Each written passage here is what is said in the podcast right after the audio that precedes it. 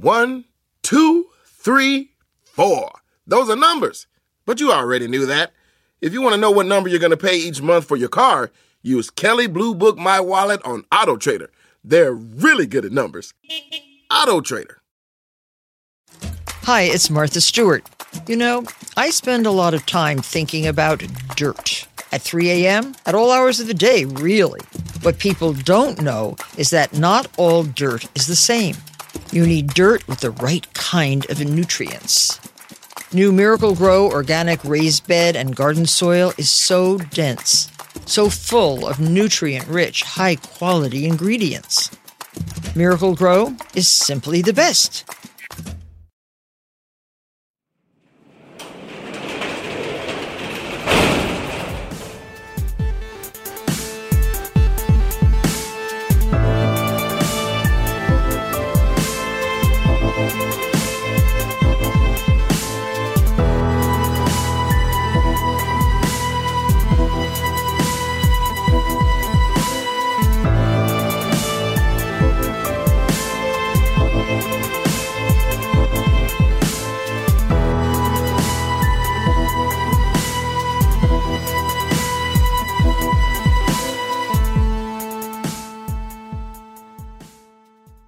Welcome to True Crime Garage. Wherever you are, whatever you are doing, thanks for listening. I'm your host, Nick, and with me, as always, is a guy that likes going to the movies almost as much as Pee Wee Herman.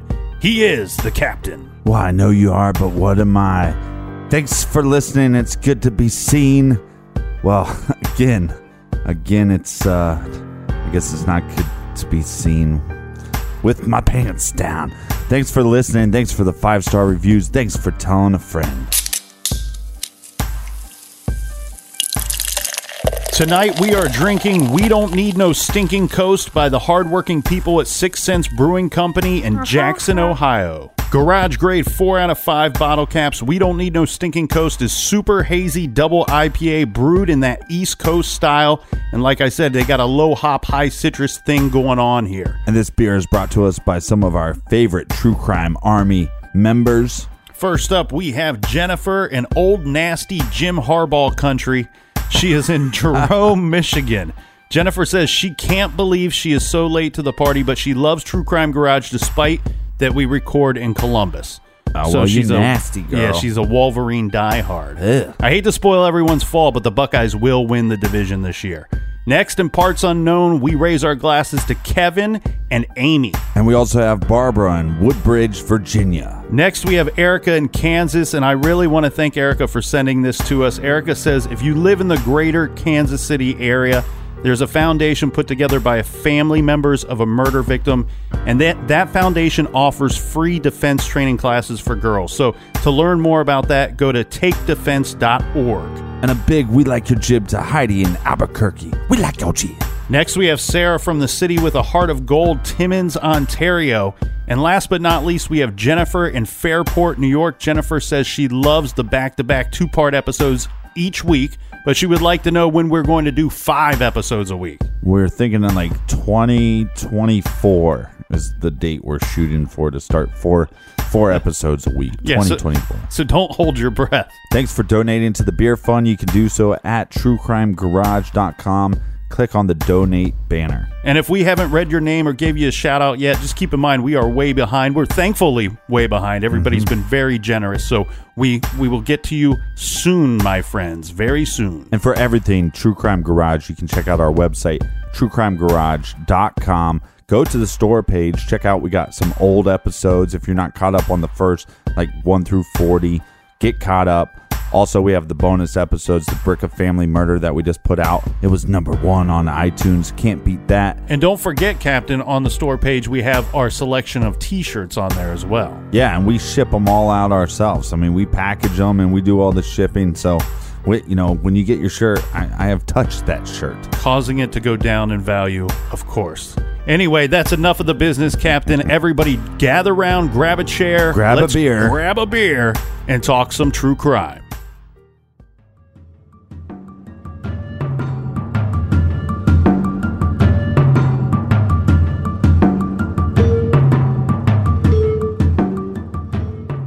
On the evening of May 16th, 2005, in the town of Coeur d'Alene, Idaho, the sheriff's department they find the lifeless bodies of three people inside of the Groene McKenzie household. They find both of the adults as well as a teenage boy. His name is Slade Groene. Now, we have two missing children here nine year old Dylan and eight year old Shasta. It takes about seven weeks, but Shasta is located in a Denny's restaurant with a strange man in the middle of the morning. Now, this would be July 2nd. On Sunday, July 3rd, the man that was with Shasta was identified as Joseph Duncan III. Yeah, so who is Joseph Duncan? Joseph Duncan is 42 years old. He's a white uh, male. He's a registered sex offender, and he's from Fargo, I believe. Yeah, Fargo, North Dakota. Now, they are holding him because they want to charge him with two counts of kidnapping. Uh, charges that in in that state, if you're convicted, um, they come with possible sentences of life in prison or possibly the death penalty. Now it's time for detectives to question young Shasta, and they need a lot of information from from this little girl. Mm-hmm. You know, where had the man taken her? Where was she for for six seven weeks? What happened that night at the Groene McKenzie home? And of course, where is Shasta's brother Dylan? That's the first question you should be asking. Well, and of course, we have this situation here, Captain, where Joseph Duncan he does not appear that he's willing to talk with the sheriff's department. So, as we said, they're going to have to learn this information from Shasta. And some of what Shasta knew and understood about the crimes, Shasta actually learned from Duncan himself. Okay. Duncan told her several times about details of the murders of Shasta's family. And he was and and furthermore what he was doing to Dylan while they were out on the run, let's say. Uh, Duncan told Shasta that that he was turned on when he had spotted her and Dylan in the front yard. He was driving around. Uh, we can assume probably looking for a right. victim or looking to victimize somebody. He states that he sees the two of them in the front yard. He's turned on by the young girl. She's wearing a bathing suit at the time when when he sees them. It is this is when he decides that he was going to take the little boy and take the little girl. Okay. Now, Duncan told her that he had watched the house and the family for a couple of days. He's not specific on how many days these were. Um, but he says that he would he would creep up to the windows at night when the lights were out, and he see he had night vision goggles that he brought with him on this trip, and he would creep up to the windows when the lights are out, when the family is sleeping, and he was looking in the window so he could get an accurate layout of the inside of the home because he was planning his attack. Right. And he was waiting for the right time to strike. Well, on the night of the murders, um, there's a couple of different reports here, and I think maybe the confusion is where was Dylan, where was Shasta? But mm-hmm. but the way that the story goes is this: is that at some point on the night of the murders, um, Shasta's mother, Brenda, she came into her room and asked her to come out into the living room. Shasta was asleep at this point, and then she calls out to Dylan, and Dylan then joins them in the living room as well. Now Shasta says that when she got there um, that this is the first time she sees this strange man. She's never seen him before. And he's in the living room with her family members. At this point, um, Mark McKenzie is already bound and he's on the ground. And then we also have Slade, who is bound just with the hands, uh, but he's on the floor as well. Then it's at this point that the strange man he ties up Shasta's mother, Brenda. Mm-hmm. The man, she says, is wearing dark clothing and he's wearing dark gloves, black gloves. So after Duncan has the two adults and the one teenager bound, he's going to then take the eight and nine year old, bound them up, and then bring them out to a pickup truck that he has parked in their, I'm, I'm guessing, their driveway. Yeah, he has it. He has it parked somewhere on the property. He puts them in the pickup truck, and then he goes back inside. Now, Shasta says that the kids uh, in the pickup truck they heard several screams coming from the house um, after Duncan had returned, but eventually the night went silent. Eventually, they hear hear nothing else coming from the inside. Right. Uh, she does say that at one point, um, that Dylan and Shasta that she saw her older brother Slade walk outside, and then he walked back inside again. Um, when Shasta reported this to authorities, she said that her brother Slade was already extremely bloody at this point when he walked outside and then returned. And in her words, uh, he was probably brain dead at this point. Wow. Uh, then they see Joseph Duncan come out of the house, and he drove the pickup truck over to the neighbor's property and then took the kids from the pickup truck and he placed them into a red Jeep Cherokee and they drove off. Now, later, Joseph Duncan told both Dylan and Shasta that on the night of the murders, he had parked the Cherokee on Robert Hollingsworth property after dark. And he walked over to the uh, McKenzie Groene property. Duncan had brought several items with him, including the duct tape, the zip ties.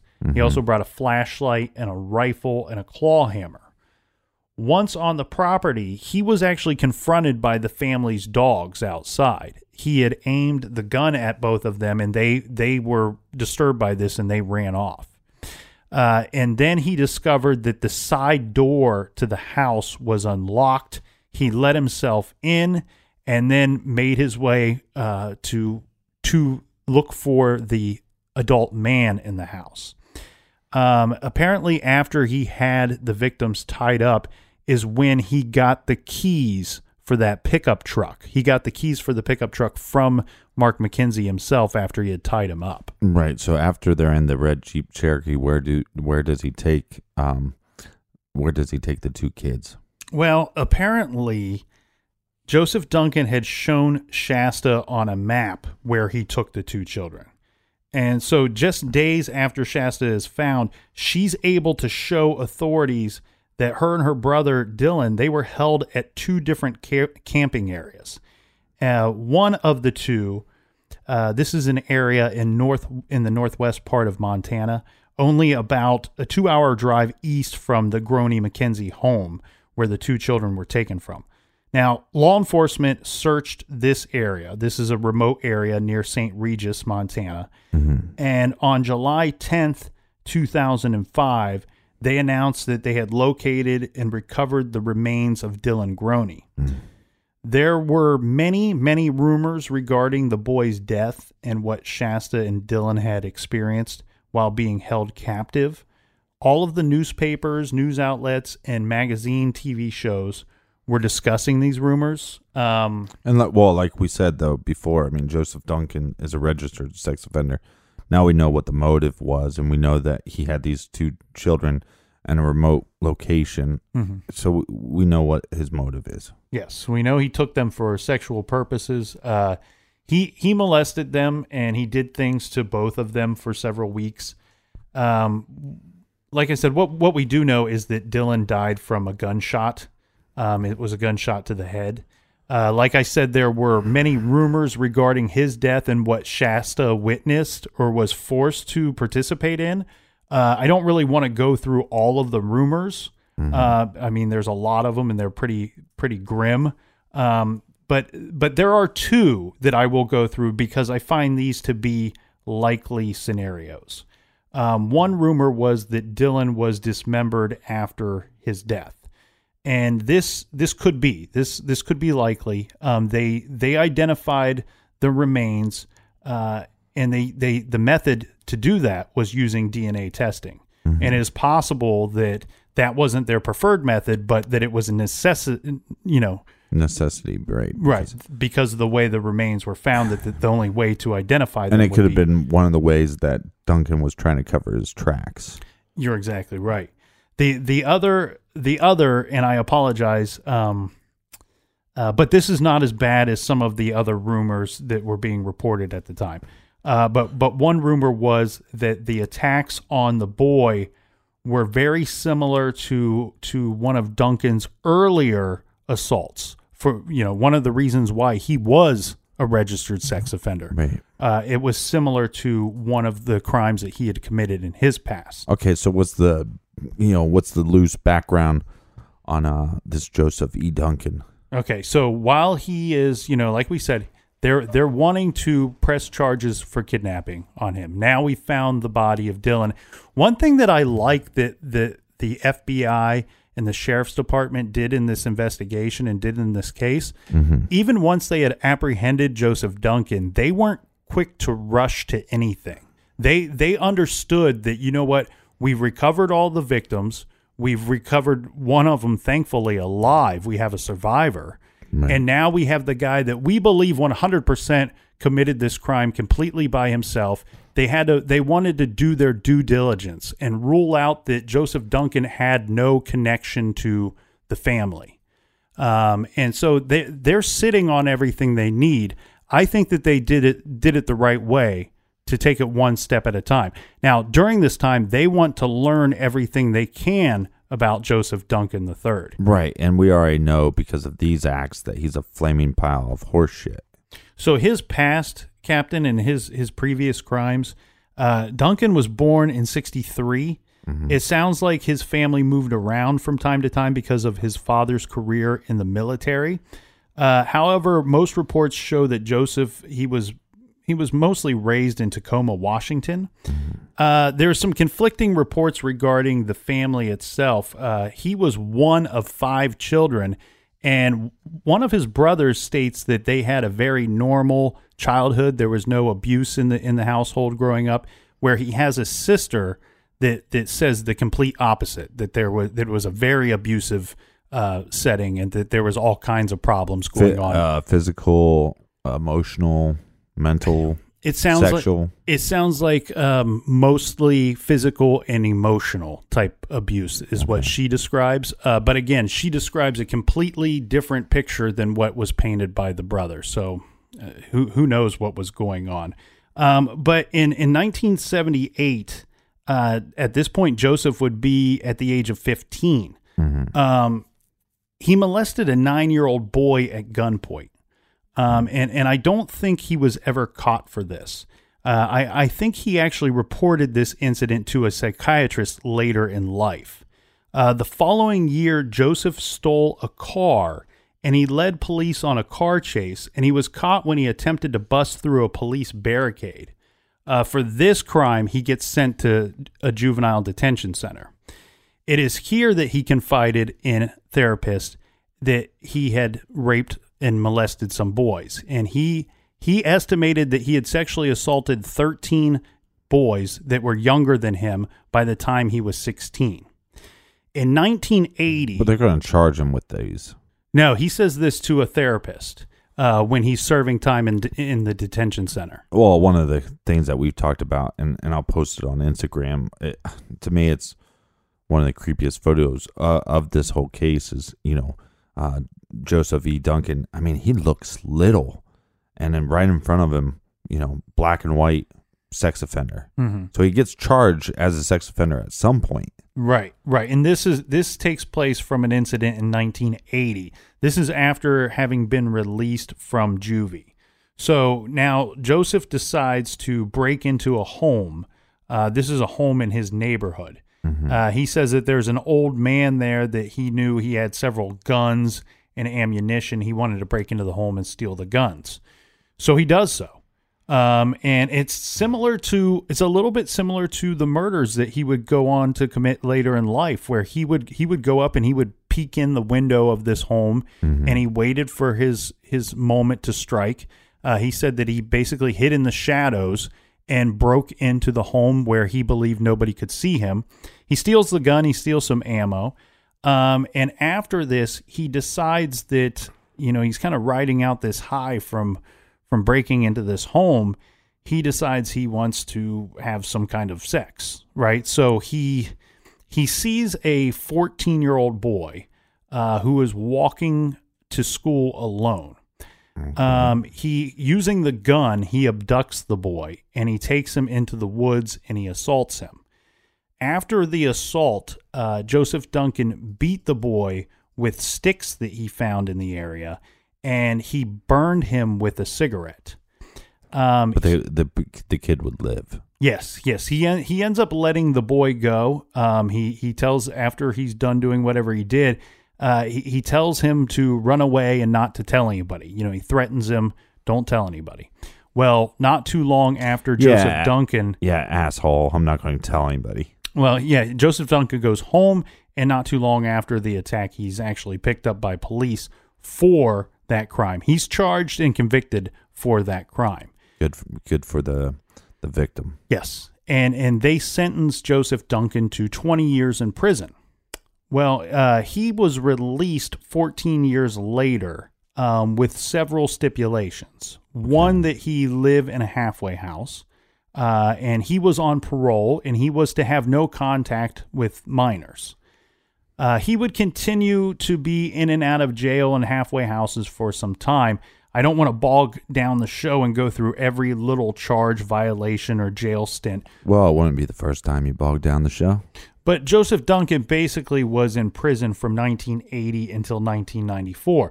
I also do want to point out that he was not labeled, he was labeled as a sex offender, but not labeled as a pedophile because uh, he was young at the time as well. And, and both he and the victim uh, were less than five years apart in age. So there, that's the, the cause of that. Um, and then because of a parole violation, he is in prison back in 1997 until the year 2000. After his release in 2000, he moved to Fargo, North Dakota, where he enrolled in college. Uh, per his per his parole requirements, he had registered as a sex offender when arriving in North Dakota. They have Duncan listed as a level three sex offender. Now, what does that mean? Okay, I'm really confused because you said he didn't have to be because the victim was the same age. No, he's a sex offender, but but according to prison psychiatrist, he's not listed as a pedophile. Pedophile, okay. He's a sex offender, but not a pedophile because they were within five years of, of I should have been. I should have been paying a little bit better attention. Wake up. I'm sorry. I'm I'm here. I'm here. Okay, so so they have him. tardy. They have him listed as a level three sex offender. Okay. What does that mean? Joseph Duncan became a level three sex offender because his crime included the following: a non-parental kidnapping of a minor and a sexual act committed with the threat of bodily harm or death.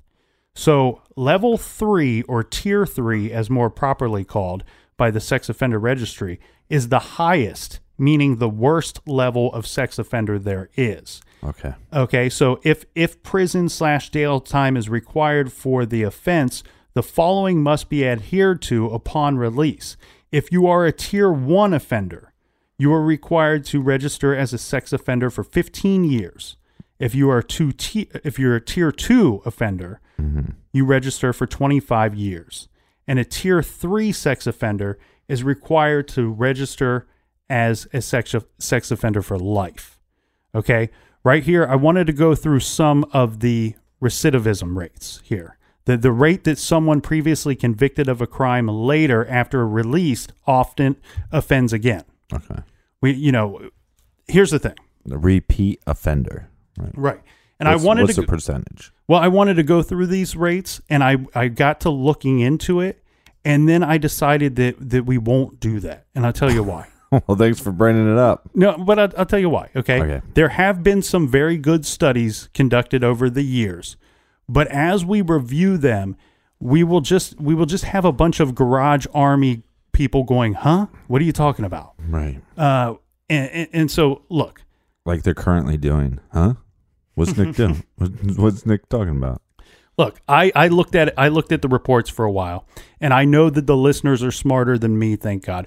I had to read the studies three times and then I decided it's too boring. So anyway, the tier three sex offenders have the highest rate of recidivism. All right. So your point is that if you're tier three, you're more likely to repeat the crime. Mm-hmm.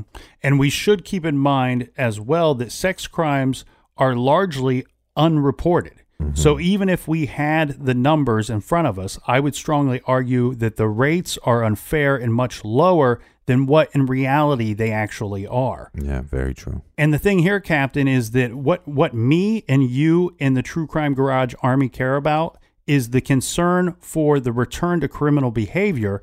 And we all know that criminal behavior doesn't always lead to arrest or convictions, but it certainly leads to victims, doesn't it? Right. And that's that's who all of us in the garage here are here to stand up for. So the thing here is, after about four years of Duncan being out, we have a complaint against Joseph Duncan. Well, okay, so but he moves and he registered for college. Yep. And he's also registered a sex offender, Yep, but he's in college now. correct. And he's studying. Do we know what he's studying? He was studying computers, um, and he and he was actually considered a, a pretty good student, uh, having made the dean's list a couple of times. Um, you know, as much as as much as you and I dislike Joseph Duncan, he he can be an intelligent person uh, as far as as school goes and as far as books go. Um, Clearly, not intelligent enough to try to correct himself and correct his ways after he's been given obviously several chances to do so. So after after being out for about four years, uh, we get this complaint against him, and the complaint goes like this: that on July third, two thousand and four, there were two boys playing in a middle school playground. Uh, this is in Detroit Lakes community in Minnesota. The boys' ages are six and eight years old. Uh, they see a small red car with a male driver driver pull into the parking lot. The man gets out, and apparently he has some kind of video camera with him.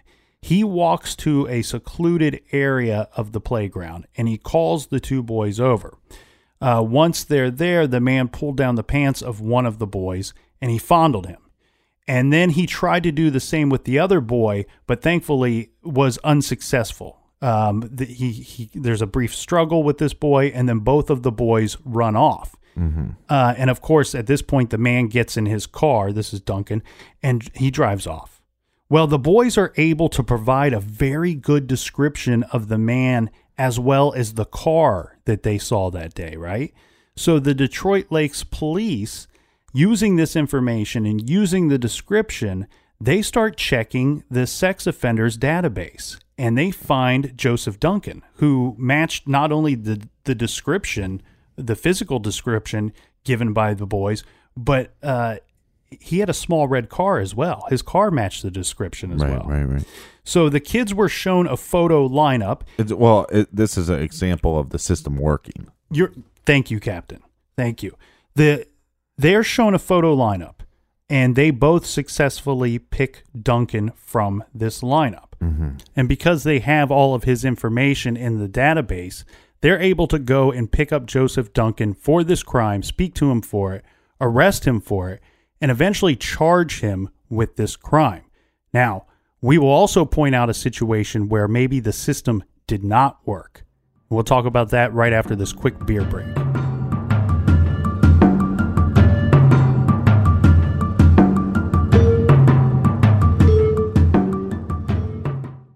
The evidence keeps pouring in. At this point, the facts are undeniable. It's an open and shut case. Monopoly Go is the most fun you can have in a mobile game. Everyone is still talking about Monopoly Go for a good reason. It is an absolute hit. Millions of people pass Go every day because this game is always bringing something new to the table. Like countless crazy tournaments, you can join with your friends as partners or teams or timed events offering bonuses like massive multipliers or rent frenzies to help you get huge rewards. And there's so many rewards to discover. Rare stickers you can trade with friends to complete albums, delightful emojis to taunt people with when you raid their riches, unique playing pieces, and so much more. The verdict is in. With Monopoly Go, there's something new to discover every time you play. So don't miss out. Go download it now free on the App Store and Google Play. This show is sponsored by BetterHelp. We all carry around different stressors, big and small. When we keep them bottled up, it can start to affect us negatively. Therapy is a safe space to get things off your chest and to figure out how to work through whatever's weighing you down. If you're thinking of starting therapy, I highly recommend that you give BetterHelp a try. It's entirely online, designed to be convenient, flexible, and suited to your schedule. Just fill out a brief questionnaire to get matched with a licensed therapist and switch therapists anytime for no additional charge. Get it off your chest with BetterHelp. Visit betterhelp.com slash garage today to get 10% off your first month. That's betterhelp, H-E-L-P dot com slash garage. This show is proudly sponsored by BetterHelp. Check out betterhelp.com slash garage today. Do you want to set your child up for success? Of course you do. That's why you need to check out IXL Learning today. IXL Learning is an online learning program for kids covering math, language arts, science, and social studies. IXL is designed to help them really understand and master topics in a fun way. It's powered by advanced algorithms. IXL gives the right help to each kid no matter the age or personality. There's one site for all kids in your home pre K to 12th grade. Kids could use it at home on their computer or on an app on your phone or a tablet. No more grading those worksheets. IXL grades everything for you. One in four students in the U.S. are learning with IXL. IXL is used in 95 of the top 100 school districts in the U.S. I love recommending IXL learning. Kids can learn at home or on the go. And all my friends and family that are using it absolutely love it because it's so easy to set up and so easy to use. And even the kids that I've recommended it to their parents have told me, hey, Captain, thank you. I was having problems in math and my parents couldn't help me, but IXL could. Do you want to get your kids back on track or do you just want to get your kids ahead? Do so with IXL Learning. Make an impact on your child's learning. Get IXL now. And True Crime Garage listeners get an exclusive 20% off IXL membership when you sign up today at IXL.com slash garage. Visit IXL.com slash garage to get the most effective learning program out there at the best price. Check out IXL.com slash garage today. Warmer, sunnier days are calling. Fuel up for them with Factor's no prep, no mess meals. Meet your wellness goals in time for summer thanks to the menu of chef crafted meals with options like Calorie Smart, Protein Plus, and Keto. Factor's fresh, never frozen meals are dietitian approved and ready to eat in just two minutes. So no matter how busy you are, you'll always have time to enjoy nutritious, great tasting meals. With 35 different meals and more than 60 add ons to choose from every week, you'll always have new flavors to explore. Crush your wellness goals this May with dietitian approved meals and ingredients that you can trust. Make your day delicious from breakfast to dessert. Stay fueled with easy, nutritious options. Treat yourself to restaurant quality meals that feature premium ingredients like filet mignon, shrimp, and blackened salmon. I am new to Factor and I have been loving every minute of it. I have a problem, and it's called lunch. Some days I need a pack of lunch, and some days I work from home. Whether I'm at home or whether I'm on the go, Factor is fueling my lunch from now on. Head to factormeals.com slash truecrimegarage50 and use code truecrimegarage50 to get 50% off your first box, plus 20% off your next month. That's code truecrimegarage50 at factormeals.com slash truecrimegarage50 to get 50% off your first box, plus 20% off your next month while your subscription is active.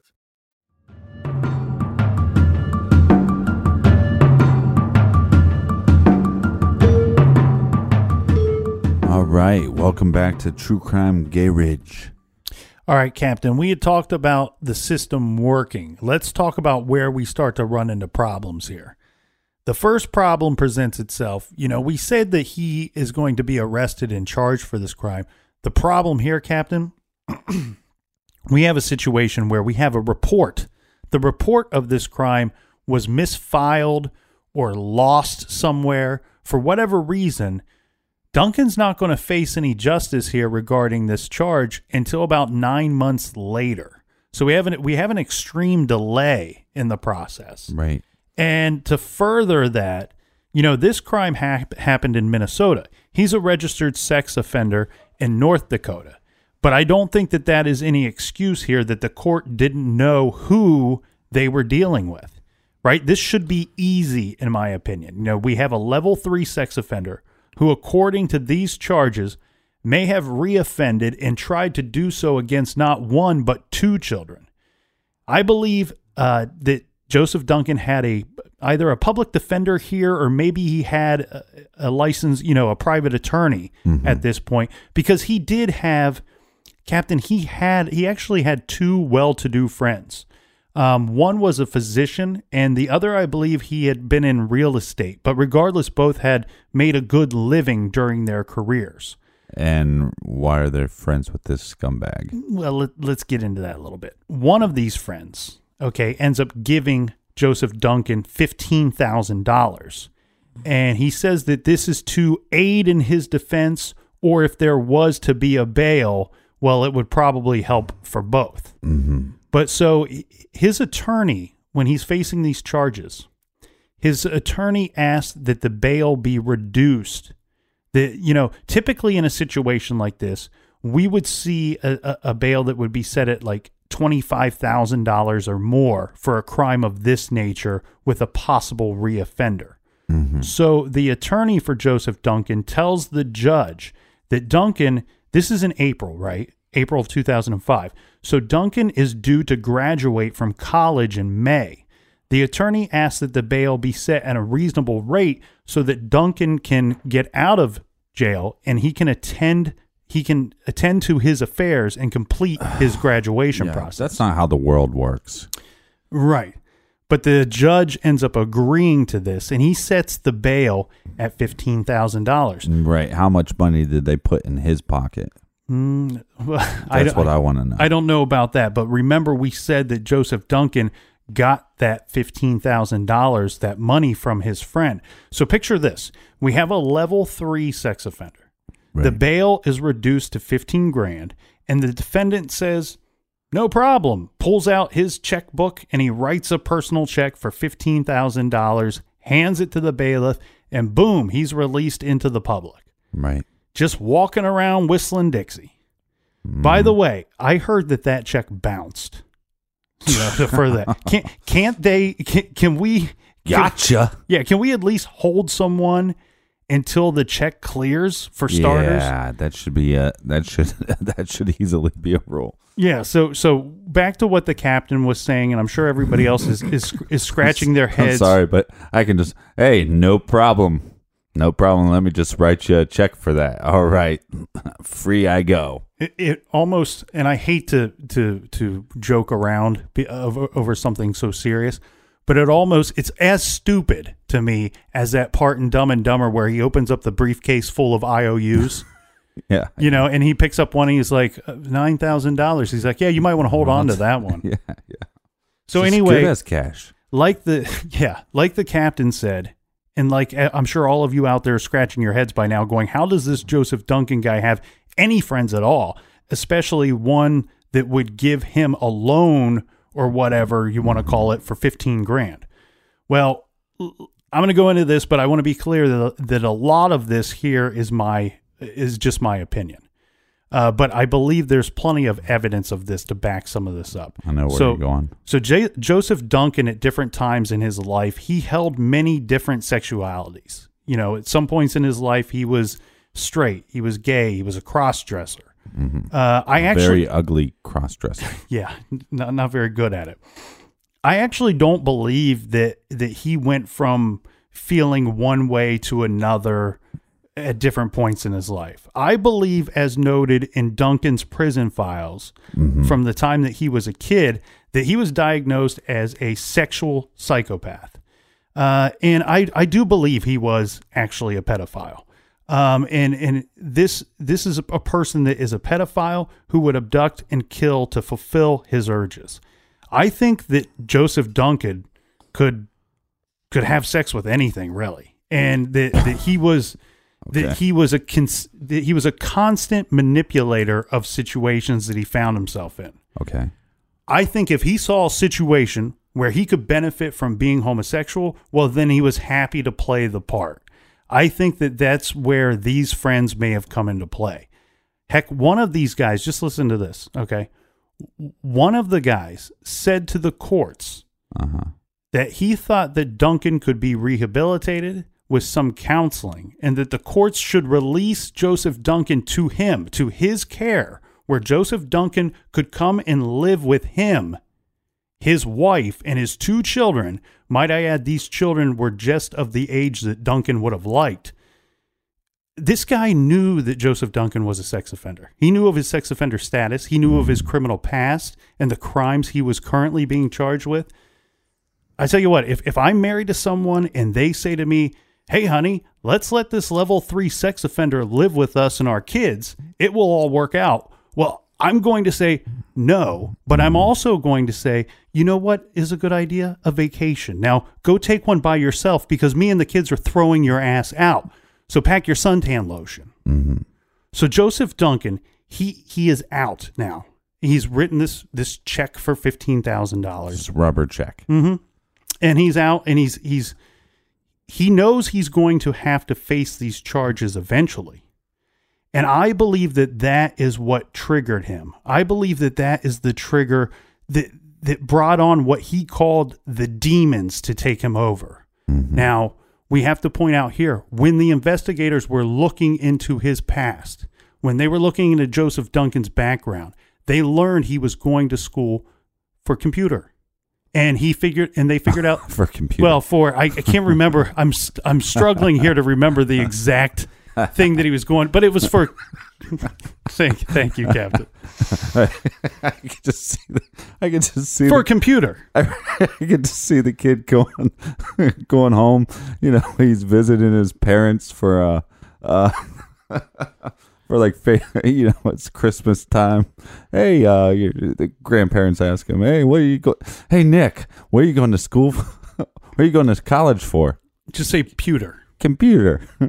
I'm going to school for computer. i can't it all right well the major's a little more specific than that but it involves it involves him going into that line of Well, work thank- thanks So- for making my day. So they they are convinced that he's going to have some type of online presence, and they track down some some uh, resumes that he sent in to different people looking for jobs. Right. Um, they they ba- they actually lock down his apartment. You know, they contact Fargo, North Dakota, and they contact the landlord, and they they lock down his apartment so they can go through everything. Right. And it's at this point that they discover this Fifth Nail blog that we talked about in the first episode. Well, he's the creator of of this blog of this website. Well, and like you stated before, he, he talked about offenses that he made uh, prior to this, Mm-hmm. and so these would be the offenses. You know, these this rubber check that he wrote. These are the offenses that he's talking about on the blog. Well, and the thing here is, Captain, like I said, he's going to have to face this, these charges eventually. He, in his mind, he knows he's going back to prison and probably, maybe even for good at this point. I don't know what the rules are on reoffending. Um, but he's going to go away for a long time. He faced 20 years the first time. And I think that this was the trigger that, that, that was the demons that he talked about on his blog taking him over.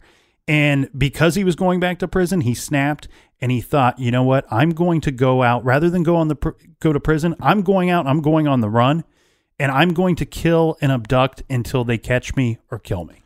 Well, and some of the true crime army might be they might go against me on this thought, but hear me out. So with killers or even sexual offenders, they they a lot of the times talk about the urge. You know, I get this urge to kill, and we'll see it time and time again with different serial killers where they try to fight the urges. Mm-hmm. And some serial killers they don't even try to fight it, and some sexual offenders they don't even try to fight the urges. But there are some that do.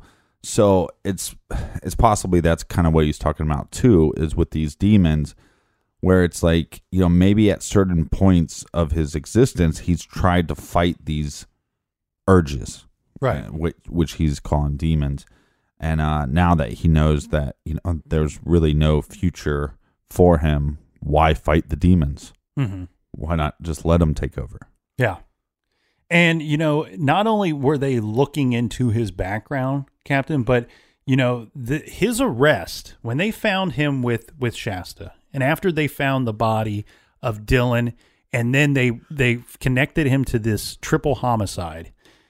They're starting to see this guy's not just a level three sex offender. No, this guy is, I mean, one of the worst of the worst, right? He's a serial killer. He's a serial killer, and he's capable of of monstrous things. Well, that's going to lead the FBI to launch a, nation, a nationwide review of unsolved missing children cases. right. Um, and they they wanted to see if he, during the times he was out, you know what, who went missing, where did they go missing from?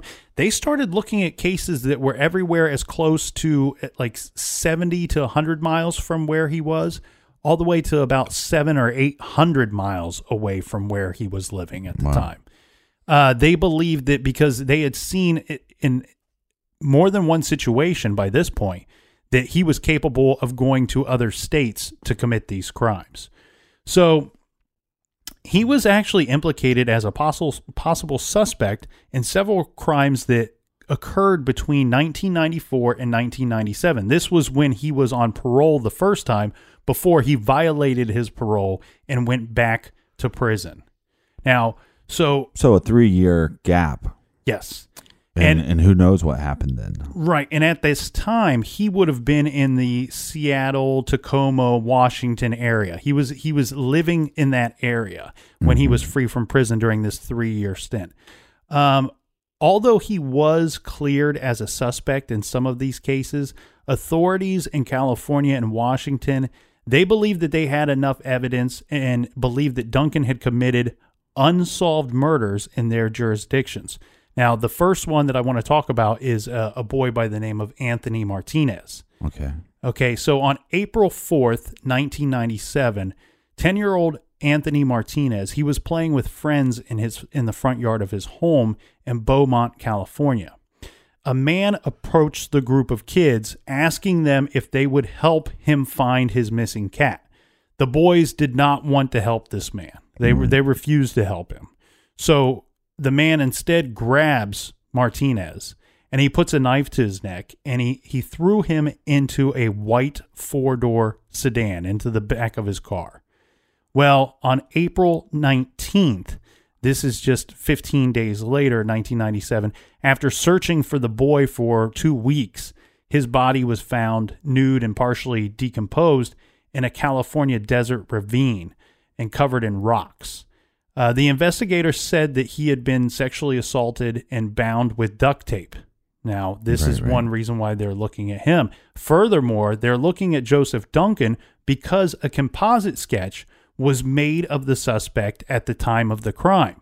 Now, Yeah, I think this was the one with the army hat, maybe army hat and the mustache. Well, the, the, it, when this crime was committed, they had no leads, and mm-hmm. and eventually this case goes cold until after Joseph Duncan's arrest in 2005. Well, the thing here is, once they announce that he has an online presence and that he had this blog, well, of course, web sleuthers and everybody else that has a computer that's interested in true crime, they're looking at, they're following the story on CNN and Fox News, and now they're following it on their computers as well. Mm-hmm.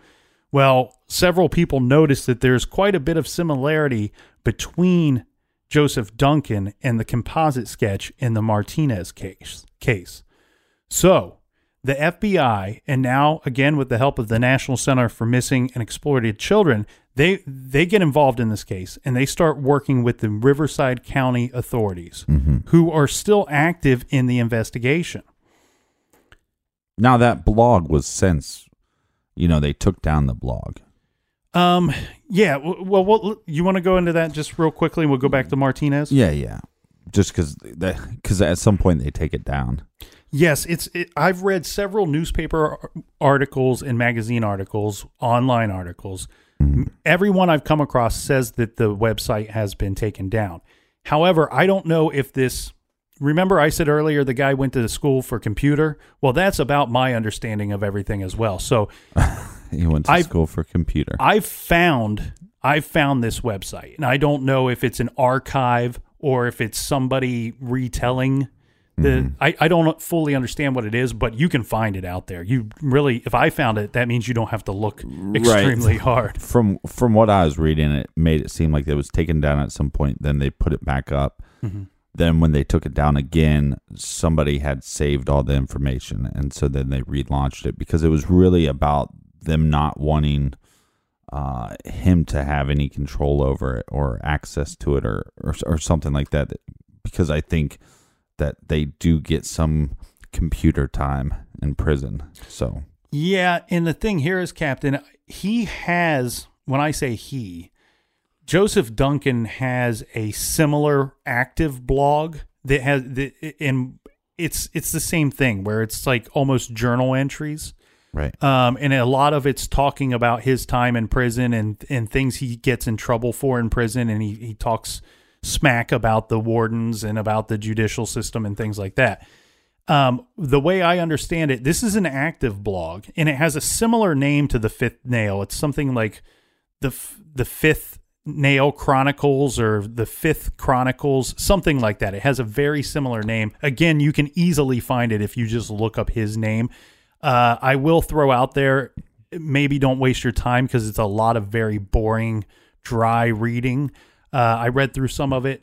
Like I said, boring stuff. And plus, you know, this guy is a horrible monster. I don't want to spend any time well, with him. yeah, and if the colonel says it's boring, you know it's boring. So the the way that I understand the that the current blog works is that he is not actually allowed to write any of it himself, um, which which should be. I applaud that. I don't think I'm all for freedom of speech, but I don't think that people serving time, life in prison, on death row, that they should be just typing away their own newsletter. Well, No, that should be- especially especially people that uh, have crimes against children. Exactly. So the thing here is, from my understanding, is there's somebody on the outside that operates this for him. Um, that he, you know, he he corresponds with this person, and from time to time, this person posts things on that blog on his behalf. Well, you got these weirdo rich friends. You know, Could be. Could be. I, I think it might be a woman. I'm not I'm not certain. Anyway, sorry, we got kind of sidetracked there, but you you were right to bring that up because people were probably questioning that. So we have this unsolved case of Anthony Martinez, the 10 year old that disappeared for two weeks and then later was found dead. And we have people coming forward stating that there's similarities between Duncan and the composite drawing. Also, remember the little boy was bound with duct tape. Yeah, Duct yeah, tape. yeah.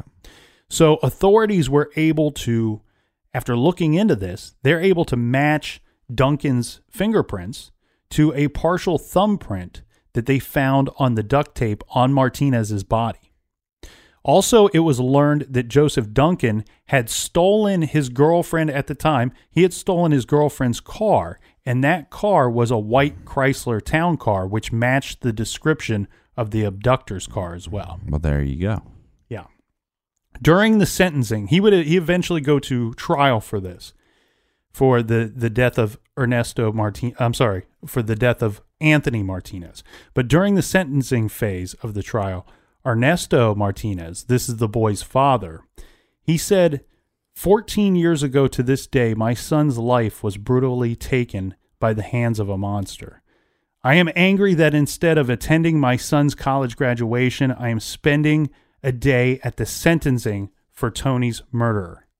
As a father, I would love nothing more than to carry out this ex- execution with my own two hands. I know there will be no punishment greater than the special place God has in hell for Joseph Duncan to endure the pain and suffering we've had to experience. Right. The Riverside County Superior Court judge, this is David Downing, said, I can say in 31 years involved in the criminal justice system, I have never met a more evil person than Joseph Duncan. And he immediately had the prisoner removed uh, from the courtroom. Then six deputies, they lead Duncan out of the courtroom. And during this time, he glances off into the audience with a kind of a dumb smirk on his face as he's as he's facing the audience there. Yeah, I'll post uh, some of these pictures of him at trial and him like being transferred from prison to to to tr- trials. Um, and, and you'll see him. He has a bunch of different looks, but uh, you know, there's definitely something something wrong with him. Mean, you can just see it in his eyes. It's there. There's something like uh, just something missing about him. Mm-hmm. Now, there's some other crimes that they're concerned about as well. Uh, the federal. Oh, hold on, hold on. Uh, If I wasn't clear, I'll, I'll post those on our Instagram at True Crime Garage. The federal prosecutors also revealed that Joseph Duncan confessed to the murders of Sammy Joe White, 11 years old, and her half sister, Carmen Cubias. Uh, this is she's nine years old. The two girls vanished in July of 1996 after leaving the Crest Motel in Seattle. They lived with their mother at this motel, and the family was very poor. Uh, the kids would often make a little bit of money panhandling. Uh, the exact details of their disappearance are not known. They're they're completely unknown. But their remains were not found until February of 1998. So less than two years later. Uh, now we said Joseph Duncan confessed to this crime, to these two murders, but it sounds like the authorities are in need of much more than than whatever Joseph Duncan told them, uh, because he has not been charged with their murders yet. Okay, answer me this. Go ahead. Okay, so we, eh, think about the Ryan Ferguson case from last week. Right. You have a story that doesn't make any logical damn sense, right? Right. Has no information correctly, but we hand you all the information during the interrogation. Now you got this piece of horse shit behind bars, and he's already been. Tr- we already know that he, uh, you know, killed four people, Right. and then we charged him with this the killing of the boy. Anthony Martinez. Yeah. Exactly. And now he's confessing to crimes. And law enforcement is going to say, "We well, we need more than that." Well, he, here's the thing. I, I mean, you see what I'm saying? No, no, no. That's my confusion. No, and I agree with I agree with you, but I I think it, we're talking about the playing field. It's not an even level playing field, right? We have all kinds of different players in this system, and just like any line of work, some of them are very good at their jobs, some of them are very bad at their jobs, some of mm-hmm. them care and have basic human decency, and some people don't care and have no human decency. And I think what we're looking at here is I think people involved in and, and I know what you're saying. We we want to see justice for as many of these victims that, of Joseph Duncan as possible. Right. And how could we not get justice for these two little girls when somebody like Ryan Ferguson ends up in in prison uh, right. No record. for nothing? Yeah, Right. For, for and he's totally innocent. I see what you're saying. I think what we're seeing though is I, I think in this situation we have we have prosecutors. These are federal prosecutors. Um, I think they they're doing a very good job. I think they know the law and they're working within the conf- the confines of that law. I think Joseph Duncan, as I said, is a manipulator. I also think he's a liar, and I think it would be you probably can't believe anything this guy says. The thing here is, Captain, I wouldn't be shocked if he, in a roundabout way, somewhat confessed. You know what I mean? That he didn't fully come out. Right. right. My understanding of it is I don't have the confession or what he said to them, but my understanding is that they he did not give them enough. He did not give them enough details. He was he he didn't get certain things about the crime right. Right. Um, he basically said where he had abducted the girls from. He didn't recall their names, or at least said in that interview that he didn't remember their names. Um, and I think a lot of evidence was lost because they weren't found until almost two years later. So just just really a bad a bad situation. Now regarding Duncan and, and the crimes, you know, he was convicted by three different courts. He has been convicted in Idaho for the kidnapping and the murders uh, regarding the Groene family and Mark McKenzie. In California, he was convicted by a superior court uh, for the kidnapping and murder of Anthony Martinez. He has also been prosecuted at the federal level. Um, so, so some of these he actually pled guilty to, um, but he wasn't able to cut a deal like what we see in most cases. He, he he cut a deal to get a life sentence, but the way that this thing was set up was that they knew he was going to get tried at the federal level. Right. and it was expected he would receive the death penalty for those crimes. So the way that they worked this thing was he pled guilty at the state level and was given life for some of the murders and for some of the kidnapping charges and all of that stuff. But they delayed the sentencing process for those crimes and those charges because if he were not to get the death penalty at the federal level, then he would receive the death penalty in Idaho. Now, Joseph Duncan III is currently being held in a maximum security federal prison. This is the United States Penitentiary in Terre Haute, Indiana. Now, this is where we keep persons convicted of federal crimes. This is where we keep the worst of the worst. This is where Timothy McVeigh was held and executed.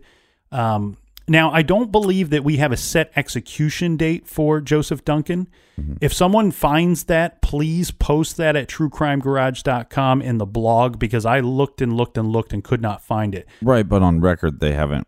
I don't think they've executed anybody since 2003. Correct. And so it's been a while, and we need to get that going again. So now, like with somebody with Timothy McVeigh, You need to get executions going again. we need to get that that thing fired up again. Yeah. The with Timothy McVeigh, he was executed extremely fast, right? So on on average, a federal death row inmate is usually executed after about 15 years. McVeigh's was only about 4. Joseph Duncan committed these terrible crimes in 2005. He wasn't convicted at the federal level until the second half of 2008. So if we get back on schedule and the math holds up, we sh- we would be looking at an execution date of 2023 or early 2024. Well, I, I hope you enjoy those uh, death penalty argument I um, look, arguments. y- you and I've talked about this a little bit before um, on several different shows. My views and opinions on the death penalty are are complex. They're not very black and white. Um, so I don't care to get involved in it here because it would take it would take us ten shows for me to explain my opinion on it. But but what I mean is Sounds interesting. save save yourself the time typing the emails because I'm not. you Because- won't read them. well, because what I'm saying is, with somebody as bad as Joseph Duncan, he's not a person that I care to discuss whether there should be a death penalty or not. Okay, right. this guy's horrible. He videotaped some of the crimes that he committed against Dylan and Shasta. We know he did this. this it's definitive. It was him. He's a horrible person. A- the world yeah, is will never be a better place because he's here. So let's not get into that debate. One of my concerns, though, is these rich friends. I mean, these, you know, especially the the, the one that was married with kids and saying, "Oh, c- release them to me." You know, you're either having sexual re- relationships with uh, Joseph E. Duncan, or you're part of this pedophilia ring. And you're right. And that's what I was trying to kind of foreshadow and kind of throw that idea out there without outwardly saying it. But yeah, I think that they were involved in some kind of relationship together, probably a, a homosexual relationship. So, whether you're for the death penalty or against it, fact of the matter is this horrible monster is behind bars, and he will not have any more victims, and that's a that's a beautiful thing. Uh, another thing, because uh, you know, it's funny how you know we've been doing the show for so long, but so many of these cases are connected Right. and we can reference so many cases just like the Adam Walsh. I mean, we talked about uh, these crimes being put on America's Most Wanted, which would be with uh, John Walsh, and the sex offender, like uh, being registered sex offender, is basically started because of Adam Walsh. Mm-hmm. So it's it's interesting to see how they're all connected and how we're growing as a society on some level to try to prevent these. Yeah, and that's the thing. You know, you you when something like this happens, you know, you can blame. You can sit around and try to blame people if you want, or you can say, how do we grow and how do we learn from this? And is there any possible way that something this terrible, this depressing, that something good could come of it? And one mm-hmm. thing I want to, you know, I want to give Oprah Winfrey some props What? here. Yeah, it seems strange, but uh, well, this is but This some is people will re- some people will remember this. In in late Mm-hmm. 2005, this crime, you know, Joseph Duncan being out, being a registered sex offender that was he was being sought. He was a fugitive from the law. He was facing these charges in Minnesota. right. So if they could have found him before he committed these murders, we would have a whole we would have a whole family of people that uh, still with us. Right. And so this crime inspired her to do her and her show did a basically what I would call a child molester roundup. You know, this featured different child sex offenders that were wanted by the FBI. It would feature those cases on her show, and the show offered a substantial reward for information leading to the arrest of these individuals that were featured on the show.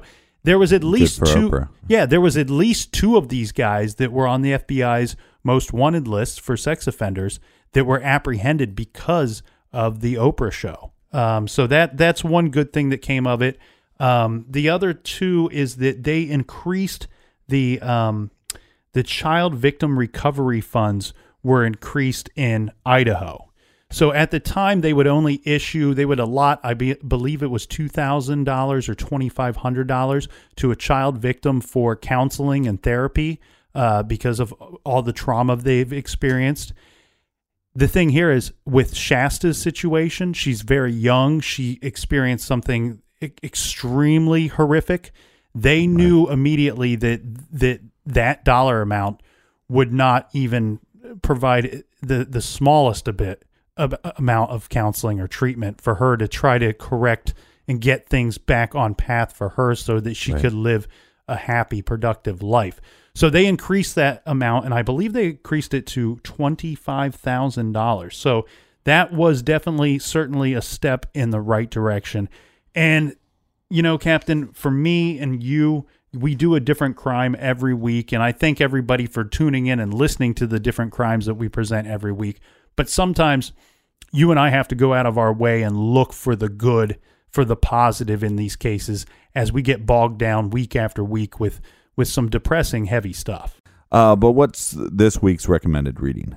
Walking Prey How America's Youth Are Vulnerable to Sex Slavery by Holly Austin Smith. This is an important book with one of a kind insight into this subject matter because it was written by a victim. Not only was she a victim, but more importantly, she's a fighter. Her book, Walking Prey, is truly an educational experience for both parents and law enforcement. Holly has been on national TV, newspapers, and radio shows telling her story. She has also consulted for the National Center for Missing and Exploited Children and the Amber Alert program. So pick up Holly's book about a crime that is not well understood by most of us. Most of us. That is Walking Prey: How America's Youth are vulnerable to sex slavery by Holly Austin Smith. And you can do that by going to our website, truecrimegarage.com, mm-hmm. and we have our recommended page. And you can pick up anything from that page on our Amazon app. Yeah, if you click through the banner and whatever you buy, they give us a kickback and they don't charge you anything. It helps keeps the lights on, helps keep some beer in the fridge. And I think Nick had a couple too many beers this episode. Yeah, uh, well, I'll do what I want. I've I've done a lot of talking, so my tongue is not working with the rest of the mouth at this point. Well, you did a fine job on the research this week, my friend. Well, like thank you, always, Captain. and uh, really interesting stuff. And uh, like you said, you can find on the on the pewter, you can find this blog if you kind of want to dive more into, you know, the the Mm-hmm. fifth nail blog. And next week, I'm very excited because we are going to feature a case that has been heavily requested as of recent. So we want you to know we are listening, and we will be back here with you in the garage, my friends, next week. Yeah, thank you, friends, for listening. And until then, be good, be kind, and don't litter.